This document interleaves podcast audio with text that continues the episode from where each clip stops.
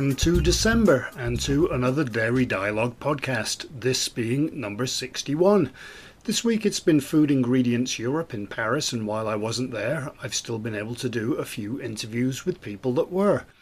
I'm Jim Cornall, editor of Dairy Reporter, and this week we shall, of course, tantalise you with a few of the weird celebration days in December, and of course, that doesn't include the traditional holidays you may associate with this month.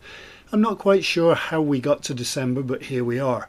And some are saying it's the last month of the decade, although officially it probably isn't, as the 2010s started in 2011 and go through to 2020 unless of course you start counting at 0 and stop at 9, but most people go 1 to 10 or 1 to 100 or 1 to 1000. They don't consider 100 to be 0 to 99. But we won't argue about that, we'll tell you who our guests are this week, then the strange December days, then some of the news headlines, and then on to this week's interviews.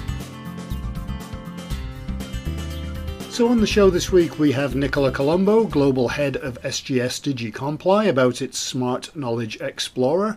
NZMP, Head of Sales for Medical Nutrition Europe, Camille van Beek, about the new range of low lactose ingredients for the European market, and with Dr. Emiliano Realfede, Vice President of Nutrition at Bunge Loders Croklaan, about the launch of Betapol Plus OPO for infant milk formula. And of course, we have our weekly update on the global dairy markets with Liam Fenton from INTL FC Stone.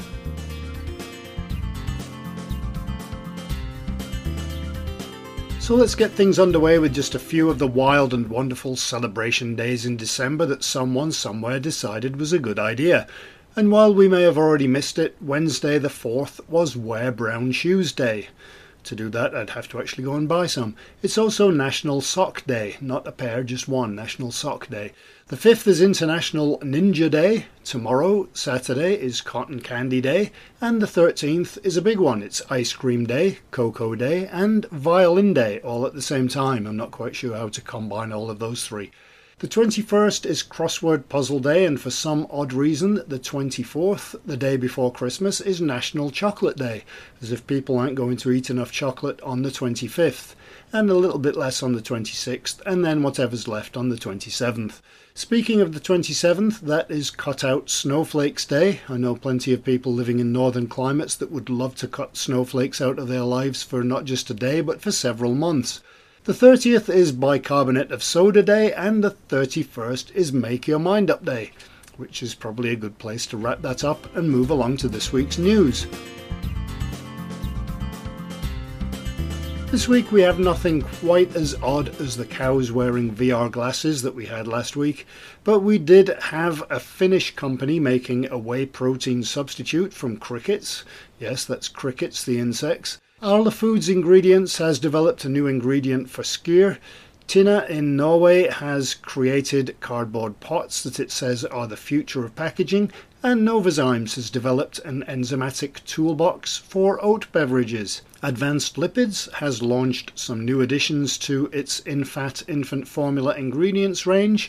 Valio has set 2035 as its target to become carbon neutral, and there's an article on Avery Dennison talking about a future where every physical item will have a unique digital identity.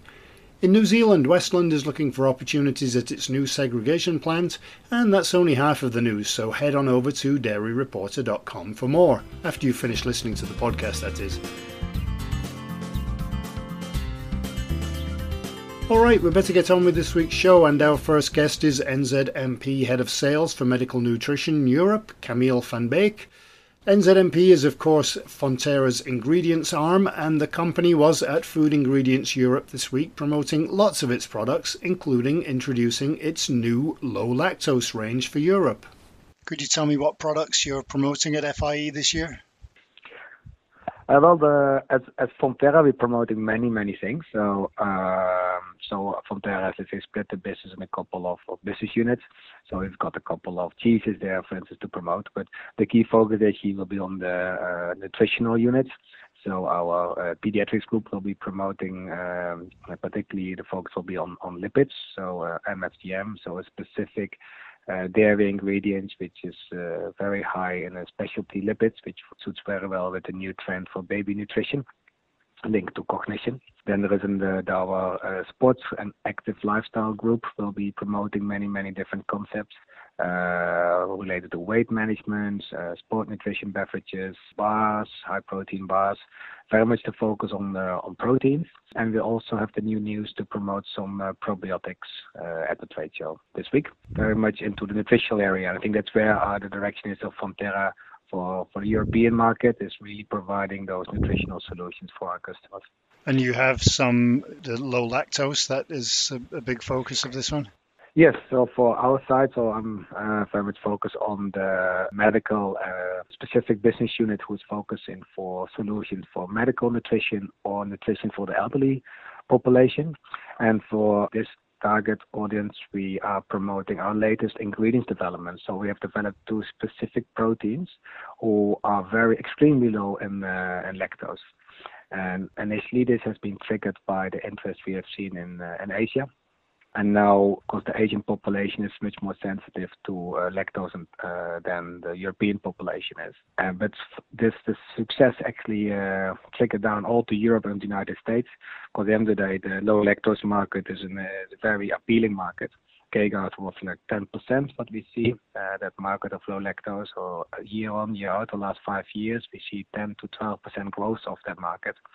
Um, and a couple of really good reasons for that growth. Uh, they're very obvious. Um, I mean, if I look at uh, the population, for instance, globally, we all know we're all aging. it, it, it, it's big, yeah. We all know roughly it will be 2 billion seniors by 2050 in this world.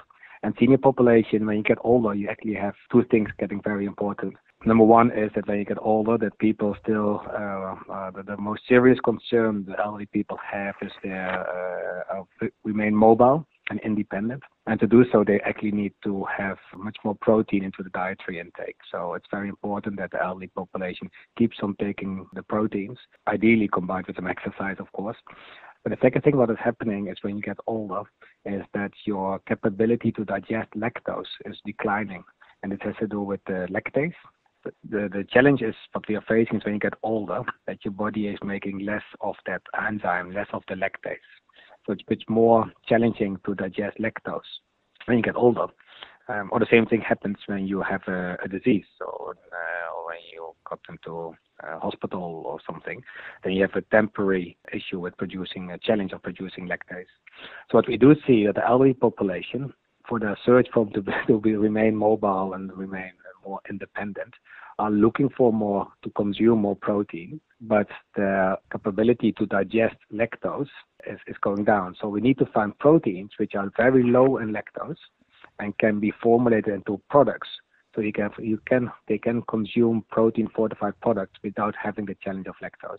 And that that idea has challenge has actually triggered us to develop those very specific functional proteins, which are uh, well our customers telling us it's a great tool for them to develop those high protein beverages or yogurts or other uh, formats uh, without having uh, high lactose contents into the product. So these would be useful in senior homes, hospitals, that kind of thing? Yeah, so we see two markets for this product. So the, one of the markets could be the hospital market, so the medical nutrition. Um, as I said, when you got, got into an operation, uh, your body is also making less of, an, of lactase, so you have more challenges to digest lactose. And the body, if you get high lactose products into a patient, that could create more stress into the body. Uh, so to avoid that, we have made a low lactose whey protein, um, so the whey protein is really good for patients in the hospital for their recovery.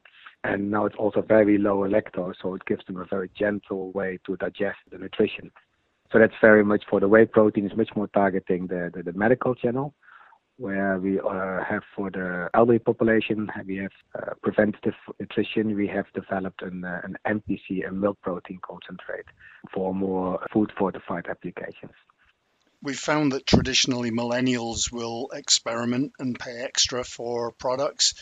Um, typically, elderly people, and I'm getting there myself, I guess, unfortunately, tend not to spend as much and also tend to not be as experimental in what they choose as products. How do you convince people that this is something that they need?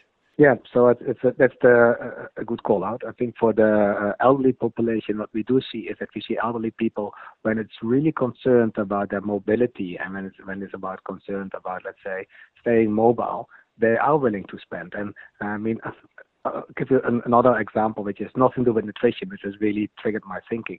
Is uh, I, I, met someone who was selling uh, uh, walking sticks for people, that people could walk with those sticks, and uh, people could get reimbursed those sticks in Holland for uh, you could have a black stick and it's re- fully reimbursed. But the elderly people wanted to buy the, the, the walking stick, which was twice the price, which was very colorful with flowers in it and all that stuff. But they realized that they, there was much more colorful for them and they're willing to spend double the amount of money because they realize they need this product. And instead of going through all the pain let's they, let's make it very happy and helpful for them. And we see similar things happening in nutrition. The elderly people get today prescribed much more get much more insights in the nutritional requirements they need today. They much more understand that they need those uh, those protein and other goodness for them to stay mobile but what they they they, they actually uh, don't want to have is all those product formats they don't know really know about.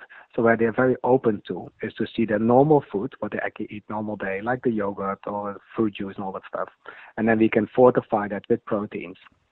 So by uh, having that uh, fortified cookie or fortified even up to ice creams, then they, they it, it's not so painful for them that they actually need to take the same doesn't feel like a medicine for them. So we do see elderly people willing to spend this. There are also some figures for that. We see specifically in Asia, a lot of people are willing to spend much more money, about 20 to 25 percent, if it has to related to if related to their mobility. In Asia, there's another additional uh, component to it: is that the elderly people still live with the normal family. And maybe it could also be uh, so they live elderly people live with a normal family, and they do not want to be a burden on that family so they don't want to get sick or to be too much pressure on the rest of the family. Uh, so we see there are a lot of products being launched which are focusing with more protein or more calcium and more vitamins, etc., uh, in a powder format where people can simply scoop those protein powders into their meals, into a soup, into curries and these kind of stuff, and this way fortify their diet with protein intake. This is also something that I expect will also come happen in Europe more and more. I expect a lot of those uh, powders to come here on the shelf, uh, also in supermarket or in health shops, uh, where people are looking for easy way to fortify their normal diet. I don't think elderly are waiting to are looking for eating different formats and different things and indeed not open to try all kinds of new stuff like the millennials do. Millennials want to eat all kinds of diets, all kinds of name a country and they will try the food, right? But the elderly people are used to their normal diet and they are willing to fortify their normal diet and not change their diet. And of course, you're always working on new products, new ingredients, and also new applications for those ingredients. Yes, that's correct. Yeah. and, uh, the, the, to develop, develop a new ingredient takes much more time for us. So you think about well, that's typically a two-year development uh, time. So not so not an easy thing. But once we've got those ingredients that we have today, we actually uh, then kick off a big application work where we try those ingredients out in many different formats and many different formulations. So at the show, we will only show one beverage, which is contains 6% of the uh, milk protein concentrate, 6% of a protein. Um, which is very targeted for that healthy aging population. And that's one of the things that we have checked it out as ingredient. We looked at stability, at solubility, about sedimentation in the beverages. So we really did a full technical check. Um, so those formulations are as such also available for, for our customers. And we're expanding that range of new formulations very rapidly once we've got the ingredients. Same thing is happening with the whey protein concentrate. So it's a whey focused play, very much after medical. So we're developing multiple formulations which for medical nutrition using that specific whey protein ingredients. And it's a range going all the way from uh, 6 to 10% whey protein and then beverage for medical nutrition. Also at FIE, Bunge Loders Croklaan debuted its new and improved Betapol Plus OPO ingredient for infant formula. And we spoke with Dr. Emiliano Realvere, Vice President of Nutrition at the company, who told us more about the new product, but first a little about the company. Bunge Loders Croklaan is the branded B2B oils business arm of Bunge Limited. It was created, and in fact, I was part of the creation of this business when um, when we decided Bunge decided to acquire a controlling stake in Loders Croklaan. We closed that acquisition in 2018 and used that as a catalyzer to create a new global B2B oils business that integrated existing Bunge oil businesses with the newly acquired assets of Loders Croklaan. In terms of where we are, we have approximately 60 refining and packing facilities and nine innovation centers in 23 countries, uh, if I recall correctly. Bunge Loders Croklaan as an integrated business was created in 2018 after we concluded the acquisition of Lotus Croklaan, but Bunge has been in business since 1818, was funded in Amsterdam in 1818, so 201 years to be precise.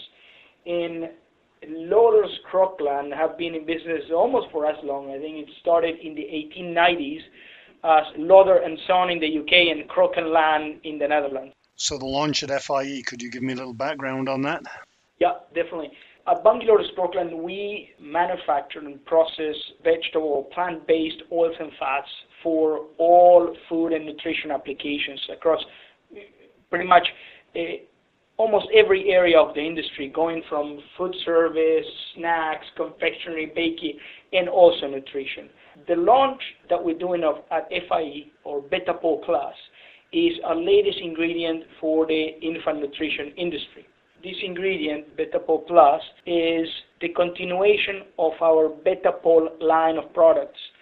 Betapol, or OPO for oleic palmitic oleic, is an ingredient, a triglyceride, naturally present in mother's milk.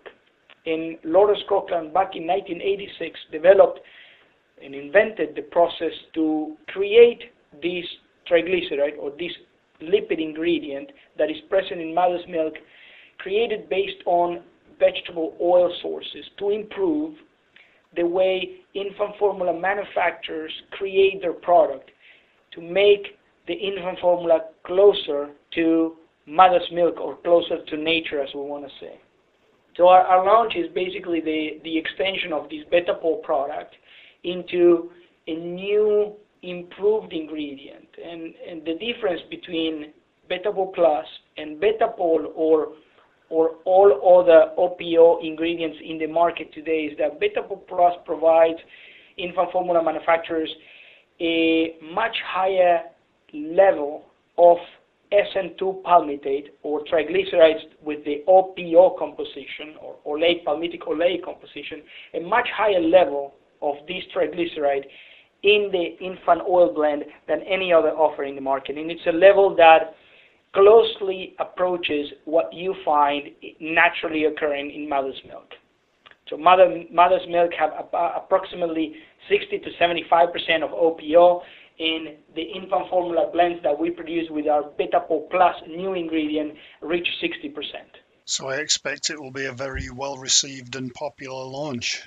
We certainly hope so, yes. And, uh, and we already have a series of customers that are developing formulas with this particular product. And as you know, you know, formulas for, for the infant industry take time to put in the market because it needs to be regulatory processes and approvals and, and some clinical trials run with it. But we certainly hope the ingredient will become uh, widely popular in the high-end or ultra-premium formula market, yes. So when will we start seeing products with your ingredient in them actually on the market? Uh, 2020. So not too long then. It won't, won't take that long. No, no, no, because we have already started co-development and submitting samples to, to our main customers uh, earlier earlier in this year. Are there any specific geographical markets that you're looking to for this uh, product? Yes or no. Uh, uh as you probably know, the largest infant formula market is China, and we have a large business in China. Therefore, uh, China is very important for us as a market. Now, this is an ingredient that tries to mimic the fat composition or the, the oils and fats composition of mother's milk, and therefore every market is is a relevant market for this uh, ingredient. Now, it just happens that China being such a large market and the European market being the most sophisticated in terms of ingredients and developments for infant nutrition, though those end up being the most important markets for us. but uh, in the long run, we expect this ingredient to be available uh, everywhere. Sure. And in terms of the on-pack promotion, how would they be able to list the positive attributes of this product? Like with Betapol, Betapol Plus has proven clinical benefits. And in our customers, what they do is they cite the clinical benefits that are backed by published literature that this ingredient will bring to the consumer. For example, it is known and published by not by us, by, by scientists in the field, that the level or the concentration of OPO in the formula, the higher you go, the higher the benefits, some of the benefits that you know breast milk brings to the nutrition of a child, uh, you obtain with higher levels of OPO in the formula. And, and some of the benefits are basically you get improved energy and nutrient absorption. You get increased calcium absorption and therefore bone mineralization for, for the baby. And you had reduced constipation and therefore better sleep. And those are, since the ingredient has been uh, basically launched, Betapol has been launched back in uh, 96, there is a lot of evidence supporting these clinical benefits and on top of that, there is the evidence of the dose response that the higher you go in concentration or the closer you go to mother's milk, the better all these benefits become. And what was the rationale behind launching at FIE? Europe has always been at the forefront, not only for infant and clinical nutrition, but for food in general. Europe has been at the forefront of ingredient development. A lot of the technologies that uh, we use have been developed in Europe and a lot of the ingredients that you see today very uh, popular in the market that have shown clinical or functional benefits have been developed in Europe and launched first in Europe. So FIE is the prime forum to launch these type of ingredients. Although it is a European uh, trade fair, what you see at FIE are customers from all over the world coming to find out about new ingredients and to engage with ingredient suppliers like us. So for us, it's a FIE is an ideal forum. We get our customers from Europe, we get our customers from China, we get customers from all other regions of the world interested in this type of products.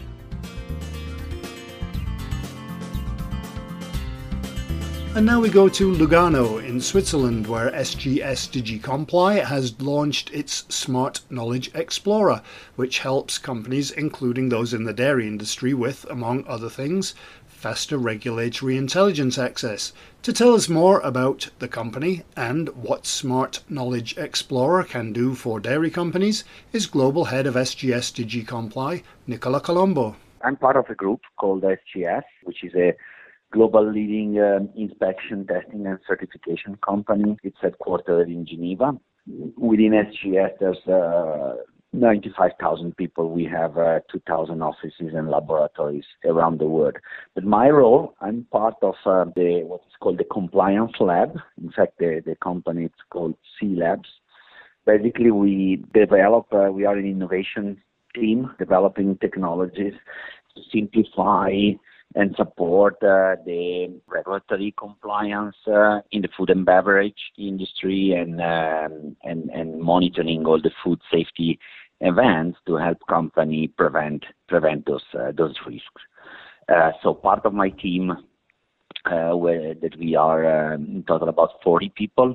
I have a data scientists that develop this um, AI programmers and subject matter experts uh, with a specific expertise on uh, food science, you know, microbiology, and those kind of uh, background and, and, we work together to create this platform that is called DigiComply that is in the market since uh, last year. And we have just launched a new version where compared to the previous one we have now reached uh, within our uh, research we have now achieved uh, an advancement in let's say in the science of language understanding so that we can make possible to, to understand and to find facts among those uh, millions of uh, documents related to regulatory and, and food safety to understand those queries and help extract this knowledge uh, in, in a more um, effective uh, manner than it could be just with a uh, with a keyword-based uh, sentence. So to give you an example, uh, let's say you want to sell your dairy-based product uh, in, um, let's say I'm a, I don't know, I'm a New Zealand uh, dairy protein-based producer and I want to export to Indonesia. You know, how can I understand what should I, what can I use in the product? What are the ingredients allowed? what are the local regulations to label it, how can I import it, what type of certificates I need to provide. That's basically something that in our platform you can simply search, you know, using even uh, natural language uh, sentences to say what are the requirements to declare ingredients in uh, Indonesia. And then the system is able to understand with this uh, neural network, AI-based technology, similarly to what you basically are getting used to do in, in Google, to really find the facts in English language because our database is completely in English. So any standard, any regulation, any guidance document, or any scientific uh, evidence, uh, it's actually uh, translated into English. So you have our users have access to you know, an immense knowledge that becomes then uh, then usable um, because of these language understanding capabilities that we have in our database. So compared to other solutions you have, uh, that gives, uh, let's say, this reduce the barrier uh, of knowledge to enter a market, to understand what you have to obey to to enter a market. So dairy companies would come to you then for this platform in order to be able to more quickly find the information and also to simplify the information? Exactly. Plus, it is easily accessible and also directly from the platform, they can have uh, also beside the self-service capabilities uh, within the SGS network, we have experts. So whenever there is also a specific need, um, let's say the the standard prescribe that you provide a certain certification and you do certain tests, you know, accordingly to that uh, method in to enter to import your product in that um, in that country. So by knowing that uh, that requirement, then uh, uh we you can also easily get access to our complementary services, and uh, that can help you enter that market. Um, so it's it's a number of resources to make a surveillance of the global regulatory landscape because we also aggregate and collect uh, from the from the news and from the intel we have all around the world also incidents so if there is a risk on uh, on a certain ingredient because there is a certain contamination or there is a food safety alert raising around so those are also those are also signals that um, that our platform can provide to the dairy company. So you can uh, track uh, certain ingredients, certain I don't know dairy proteins uh, to see if any any fraud, uh, any incident is happening uh, happening around the world, and and manage every dairy producer can manage the risk of their supply chain by having that uh, that information, which is also for certain certification schema like GFSI and BRC, there is also a specific uh, provision to establish uh, a system to monitor adulteration and fraud risk. With our system, this is uh, a task that can be performed at ease. No, it's uh, you can save your we call it data feed. Say I wanna uh, monitor those ingredients um, for uh, risk of adulteration or fraud and whenever we spot a, uh, an incident or a case, uh, we generate those alerts. So it's a very good source of intel for um, uh, for food safety. So if a dairy company were to sign up to this platform, does it need training or is it very easy to use?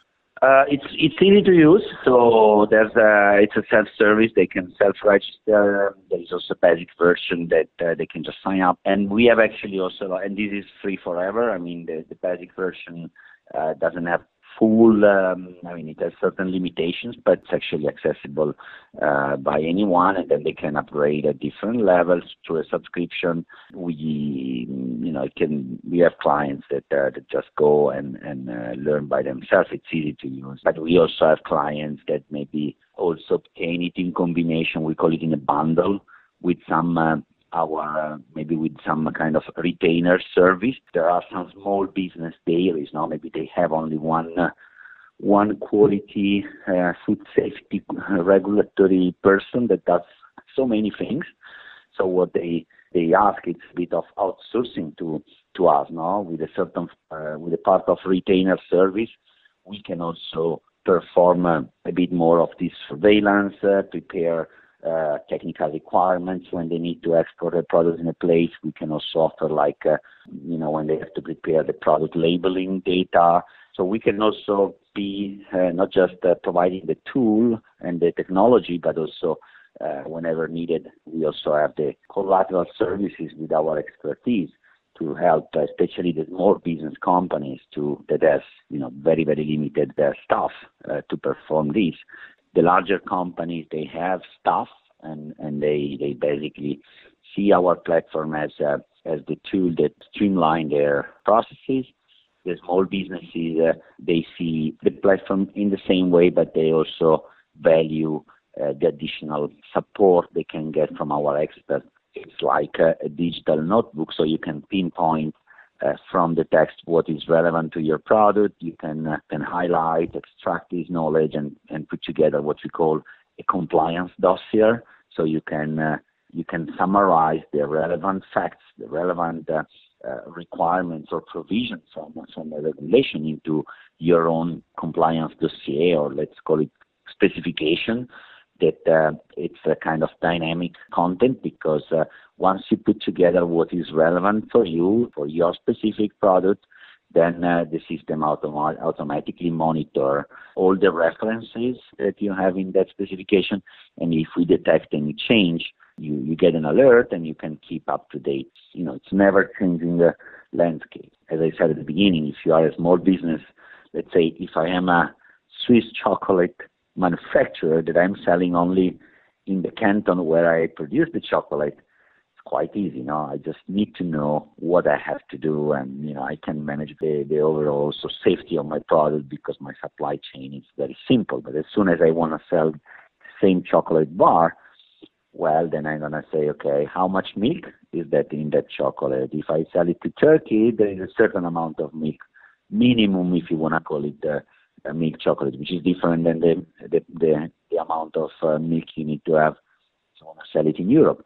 So as soon as you start extending your market, the complexity it's uh, totally different. And in terms of uh, safety and standards and certification, every every country has a different uh, set of rules. So for a small producer, then uh, in many cases this is seen as a barrier because the cost to entry, it's uh, it's high, and uh, and and this is not always easy to uh, to overcome. And now it's over to Dublin for our weekly look at the global dairy markets with Liam Fenton from INTL FC Stone. Butter continued to take a hit this week, um, and the post Christmas prices for cream started to trade at a significant discount, really, to the pre Christmas prices. The downward momentum was further enhanced with negative GDT for fat. Uh, was between butter and AMF was AMF it was down about five percent uh, on the GDT for fat. Bearish opinions were also coming from the FIE trade fair in Paris, and this also didn't help, I guess. Quarter one butter was lower by about 85 euros to the 35.55 level.